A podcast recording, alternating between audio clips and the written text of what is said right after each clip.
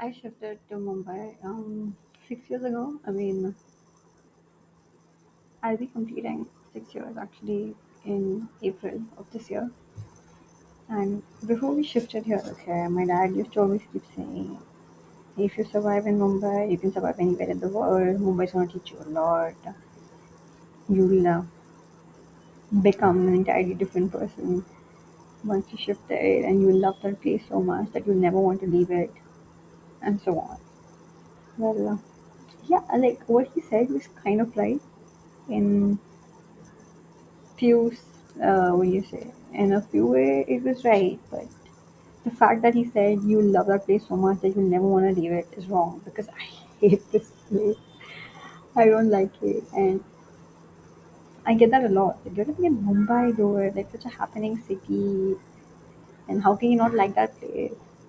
I don't know. I just don't. And yeah, it might be a happening city, and you know, at least that's what people think. The ones who don't live here, that everyone is always partying, going out, hanging out with their friends. They can stay out of their houses as long as they want, even at you know midnight and stuff. But I don't know. I just never do any of that. I don't get the permission or whatever. So maybe that's the reason why I don't find the city so happening. But yeah, for sure, it has taught me a lot. Like I have learned a lot of things. Okay, like till 10th standard. Okay, the time I was in Muscat, I was actually living in a bubble. But I thought everyone is nice and the world is a very nice place and everyone is so supportive, so loving and etc. But it's when I shifted here I realized this is the real world. That was my strawberry world. And uh, like yeah, I faced myself very first uh, incident, not incident actually. What do you call it? Whatever you get the word right. I shifted here and I joined the classes. Okay, and in Mumbai, the, not in Mumbai, I guess in entire India, we have this whole classes sort of uh, what do you say thingy going on.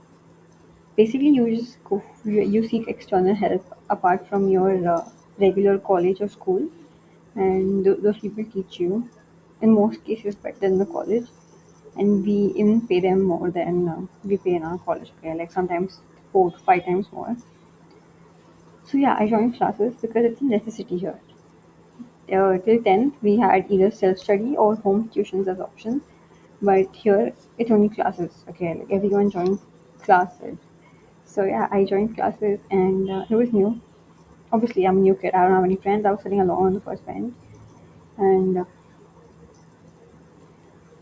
that happened like for a week. Okay, I used to sit alone. Nice to note down whatever the teacher was saying. That's it. I wouldn't talk to anyone. I would go, sit on the first one, first bench, and come back home. So what happened was uh, I was absent one particular day, and obviously it was high time I actually made friends because if I was gonna keep being absent, from where would I get known? There was this girl who I turned to and I asked her if I could uh, borrow her notebook for a day, and she said, "Yeah, sure, but uh, you'll come to class tomorrow, right?" I mean, obviously I was a new kid, and nobody wanted to give me their you know, book because they'd written with all the notes and everything with so much effort. So yeah, they were kind of scared or skeptical or whatever. So she asked me if I would be coming tomorrow. I said, yeah, I will. And uh, she was like, okay, give me your number. Sure. So I gave my number and she's like, what's your name? And I was like, Shrishti. She's like, uh, full name? And I'm like, Shrishti Shukla. And she's like, Shukla? Oh, you're a bhaiya? And I'm just like, uh, yeah, I'm a bhaiya. Like, I had never been asked that, okay, by, by anyone else while I was in Muscat. Over there, it was just like, uh, I don't know. He was like, you're either a Gujarati or you're a Malayali. There's no in between. Okay. No one actually ever asked me if I was a bhaiya. And you know, this was my first uh, time when someone asked me if I was a bhaiya. And I was like, yeah, I am a bhaiya. And her very next line was, uh, but you don't look like a bhaiya. And uh, I was like, okay. And I smiled. I don't know what to say. I came home and I shared this incident with my mom. And she's like, yeah, that's how people are here. Learn to deal with it. And I was just like, great. So yeah, that was, that was the first thing I learned. People judge you. either by your surname or by your looks or by like I don't know your status, whatever. But yeah, that's how people judge you over here. The second incident that happened with me was when I was in junior college. I used to talk to guys because I've always been this way, okay? Like you can ask my parents. I always had more guy friends than girls. And myself, I've always been more like a guy, like a bit of a tomboy kind of person. So yeah, I mean, the same thing carried on. Over here as well, I used to talk to boys more than girls. And my teachers saw that and they didn't like it for some reason. And I was called after class and given like a warning sort of thing. And then she was just like, okay, go. And the following open house. Open house is basically parents teacher meeting sort of stuff, okay? The teacher insulted my mom in front of everyone. She was shouting and saying things like, You need to control your daughter's hormonal imbalance. She's always talking to boys and sticking to them. It's better if you look out for her. And that my mom felt insulted. I have no idea why, but I mean, obviously, I actually I know why she felt insulted. Okay, because till date she had been called to PTMs, and the only thing she ever heard was so she's a very sincere student. She, her work is always done on time, etc., etc.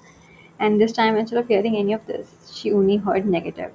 That too about something that my mom always feared because she always told me how people over here, like around in our society or my relatives around, are kind of judgmental and they will judge me for this, talking to guys or hanging out with them and stuff. So my mom used to tell me, don't. And I used to be like, kuch nahi hota. But that's what happened. I was judged for that. My mom was shamed for that. That's the second thing I learned. You gotta do things according to your mom or your parents because if they're saying something, they're probably saying it because they have experience or like they always say, they haven't. Uh, they've seen more world than us. They haven't simply spent time aging, right? So yeah, that's how it is. The third thing that I learned when I shifted to Mumbai is that you have to make your way out or you're gonna get crushed. And I learned this in none other than the local trains. My God, dude, Mumbai local trains are still a nightmare for me, even six years later. Like every time I have to travel in the local train, I have like this whole emergency kit, and I actually uh, try to keep myself cool, drinking a lot of fluids and chocolates and everything, so that I don't faint or something. Like it's like traveling in the local train is more like a war for me. I was so prepared for it. So yeah, that's what I learned in Mumbai local trains. You have to make your way out, or you're gonna get crushed and you're gonna get stuck behind everyone. So yeah, and you can only relate to this if you actually travel in Mumbai local train because everyone thinks how crowded can a train be? They think you know, we hype about Mumbai locals, but yeah, you have to travel once to figure this out on your own. I mean, you will regret traveling then. The fourth thing I learned here was um, be ready for anything and everything.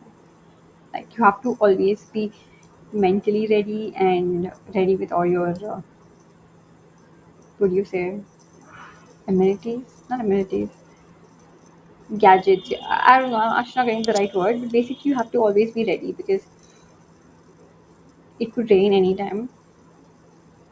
Like there could be a power cut anytime there could be water cut anytime. Like you always have to be prepared and you have to think of the future beforehand. You cannot live in today. You have to live uh, thinking about tomorrow. Like you have to always plan your next day or your coming days you can't just be like let's live in today you can't do that in mumbai you have to plan everything and mumbai is a place where everyone is busy i'm not kidding like I don't know whether it's our job or it's our it's college or what it is, but everyone is always busy. Okay, so yeah, that's how it is. Like there's no peace. it's always hustle. The fifth thing that I learned here is um, the value of friendship. Like I'm not saying I got great friends here, but I learned how people are. Sometimes people are your friends only because they can benefit from you, nothing else. the day you the day you just seem uh, not useful for them, they'll dump you. I learned that here. I mean, at least back in Muscat, I never had friends because they would be a resource to me because uh, I had any motives from them. In fact, I always in Muscat, all my friends were either the ones who happened to be in my class, and we had like the similar roll numbers, like aage piche wala roll numbers. That's why we were friends, or because sports, because yeah, I was into sports. That's why I had friends from sports, or there were some people who were my friends because common interest or probably because they were funny and I've always had a thing for funny people. So that's how it is. That's how people were my friends back there. It was never because they were rich or because they were well settled or because I would benefit from them or etc. etc. But here, man, what do I tell you? Like, there was a point when my mom told me, stop telling people where you're from. If someone really wants to know where you're from, just tell them that you were you came from some village. Just don't tell them where you're from. And I was like, okay, I'll do that. I mean, it was that bad. Yeah, that's what I learned your. Oh my god, I can't believe it. I this is like the sixth time I'm yawning while recording this podcast, podcast slash audio, whatever. Am I that boring? I bored myself. Wow, this is nice. Okay, that was the fifth thing that I learned here. The sixth thing that I learned here is uh, nothing is permanent. and you can't and i'll tell you how i learned this okay like a lot of times in life we fail or we face some difficult situation we get sad we get depressed and we think this is the end but it's not and i learned this from mumbai trains buses rickshaws I mean, every other form of public transport like you miss one it takes time but another one comes yeah that's life and that's how opportunities are you fail once or you miss an opportunity once. It's fine. It's okay. No problem. It'll take some time, but you're gonna get another one soon. So yeah, these are like the six things that I learned in my six years, and I have no idea how many more years I'll have to stay here. When I was about to shift here in 2015, my dad told me only six years. After that, you go wherever you want to go. And right now, my dad himself is planning to shift here. So yeah, let's see how that goes. I- I'm just gonna leave it on the universe. Whatever happens, happens. So yeah.